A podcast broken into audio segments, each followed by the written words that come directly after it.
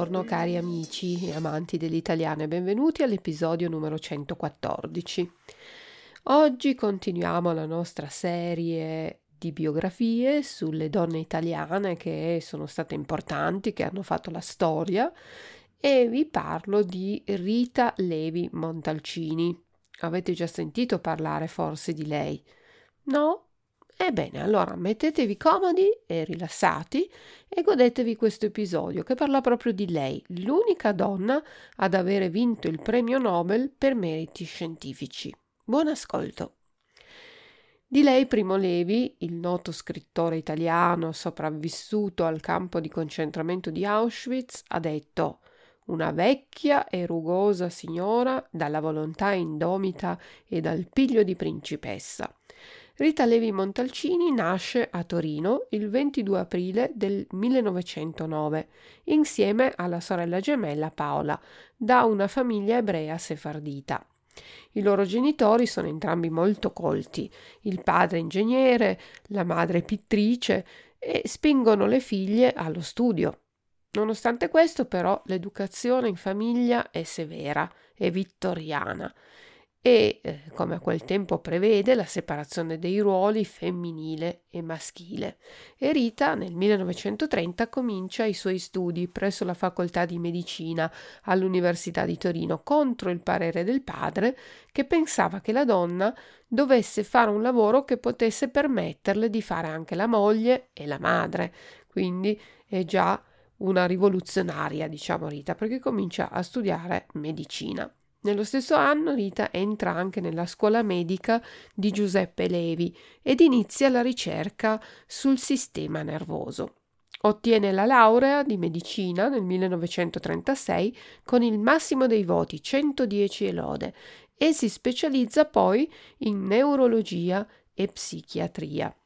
Lavora presso la clinica delle malattie nervose e mentali, ma intanto siamo arrivati al 1938 e in Italia, che è sotto il regime fascista, vengono purtroppo promulgate le leggi razziali e quindi Rita è costretta ad andare via, a scappare, va in Belgio. Nel 1940 però torna a Torino e allestisce un laboratorio segreto perché siamo ancora negli anni del fascismo, della guerra, quindi deve fare tutto in segreto nella sua camera da letto, pensate, per continuare le sue ricerche. Anche Giuseppe Levi torna dal Belgio, nel frattempo viene occupato dai nazisti, ed insieme continuano a studiare. In questo piccolo laboratorio, studiando gli embrioni dei pulcini, i due scienziati scoprono il fenomeno della morte di intere popolazioni nervose, detta apoptosi, i cui meccanismi verranno scoperti e capiti solo poi 30 anni dopo. Nel 1941 però Torino viene pesantemente bombardata dagli anglo-americani e la Montalcini deve rifugiarsi in una casa sulle colline di Asti, una casa della famiglia. Ricostruisce il suo laboratorio, ma nel 1943 l'Italia del Nord viene occupata dai nazisti e Rita deve nuovamente scappare. La famiglia Levi Montalcini intraprende un viaggio pericoloso verso il sud Italia, cambia diverse città e poi si stabilisce a Firenze ma anche qui la famiglia è costretta a cambiare molte volte abitazione. Nella città di Firenze entra in contatto con le forze partigiane del Partito d'Azione e quando nel 1944 gli alleati liberano Firenze, Rita diventa medico al quartier generale anglo-americano. Qui lavora nel reparto per i rifugiati di guerra e tratta le malattie infettive e la febbre tifoidea. Si accorge però che questo lavoro non fa per lei, perché non riesce ad avere il distacco personale che è necessario dal dolore dei pazienti per non uh, patire, per non soffrire, ecco come medico. Dirà infatti era in corso un'epidemia di tifo, i malati morivano a decine, Facevo di tutto, il medico, l'infermiera, la portantina, giorno e notte. È stato molto duro e ho avuto anche fortuna a non ammalarmi. Dopo la guerra, nel 1945, torna a Torino e riprende i suoi studi. Nel 1946 il biologo tedesco Victor Hamburger la invita negli Stati Uniti dove Rita porta avanti le sue ricerche. Qui delinea l'idea di un agente promotore della crescita nervosa e tra il 1951 e il 1952 la Montalcini rimane in America e continua a studiare. In realtà in America ci rimarrà per 30 anni. Lei era andata solo per una serie di conferenze, per un piccolo periodo, però ci rimarrà. Nel 1977 scopre il fattore di crescita nervoso, una proteina molto importante nella crescita e nella differenziazione delle cellule nervose. Nel 1954, lavorando su topi e serpenti, scopre l'NGF, Nerve Growth Factor, una proteina che è stata fondamentale per studiare malattie come il cancro, il morbo di Parkinson e l'Alzheimer. Questa scoperta andava totalmente contro all'idea che si aveva in quel tempo, che il sistema nervoso fosse statico e determinato dai geni di una persona. Nel 1956 viene nominata professoressa associata e nel 1958 professoressa ordinaria di zoologia presso l'Università di St. Louis, dove rimane a lavorare appunto fino al 1977. Nel 1986 riceve il premio Nobel per la medicina insieme al biochimico Stanley Cohen e nella motivazione si legge la scoperta dell'NGF all'inizio degli anni 50 è un esempio affascinante di come un osservatore acuto possa estrarre ipotesi valide da un apparente caos. In precedenza i neurobiologi non avevano idea di quali processi intervenissero nella corretta innervazione degli organi e tessuti dell'organismo. Rita regala una parte del premio alla comunità ebraica per la costruzione di una nuova sinagoga a Roma. Nel 1987 riceve dal presidente americano Ronald Reagan la National Medal of Science il premio più prezioso del mondo scientifico americano. Ma mentre è in America continua comunque a lavorare anche per l'Italia, fonda un centro di ricerche e dal 1961 al 1969 dirige il Centro di ricerche di neurobiologia e dal 1969 per dieci anni è direttrice del laboratorio di biologia cellulare del Consiglio nazionale di ricerche.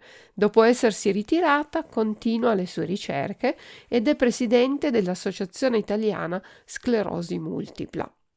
Dal 1989 al 1995 lavora all'Istituto di Neurobiologia come super esperto e dal 1993 al 1998 è presidente dell'Enciclopedia Italiana e nel 1999 viene nominata ambasciatrice della FAO, l'Organizzazione per l'Alimentazione e l'Agricoltura. All'età di 90 anni diventa quasi cieca per una malattia agli occhi e il 30 dicembre del 2012 Rita Levi Montalcini muore all'età di 103 anni nella sua casa di Roma. Viene allestita una camera ardente nel Senato e poi la salma viene trasferita a Torino, dove vengono fatti i funerali con rito ebraico, date le origini ebraiche della madre, anche se Rita Levi Montalcini si è sempre dichiarata atea, non credente. Ci sono stati poi anche funerali pubblici e adesso la scienziata riposa nel settore ebraico del cimitero monumentale di Torino. È stata la senatrice più anziana della storia della Repubblica Italiana. Al compimento del suo centesimo anno ha detto il corpo faccia quello che vuole, io non sono il corpo, io sono la mente. Levi Montalcini si è sempre sentita una donna libera, Cresciuta in un mondo vittoriano nel quale dominava la figura maschile e la donna aveva poche possibilità, aveva anche detto che ne aveva risentito, poiché, dice, sapevo che le nostre capacità mentali, uomo e donna, sono le stesse, abbiamo uguali possibilità, ma un differente approccio. Ha descritto i suoi collaboratori sempre in maniera amichevole e ha detto che le donne, pur costituendo al pari degli uomini un immenso serbatoio di potenzialità, sono lontane dal raggiungimento di una piena parità sociale.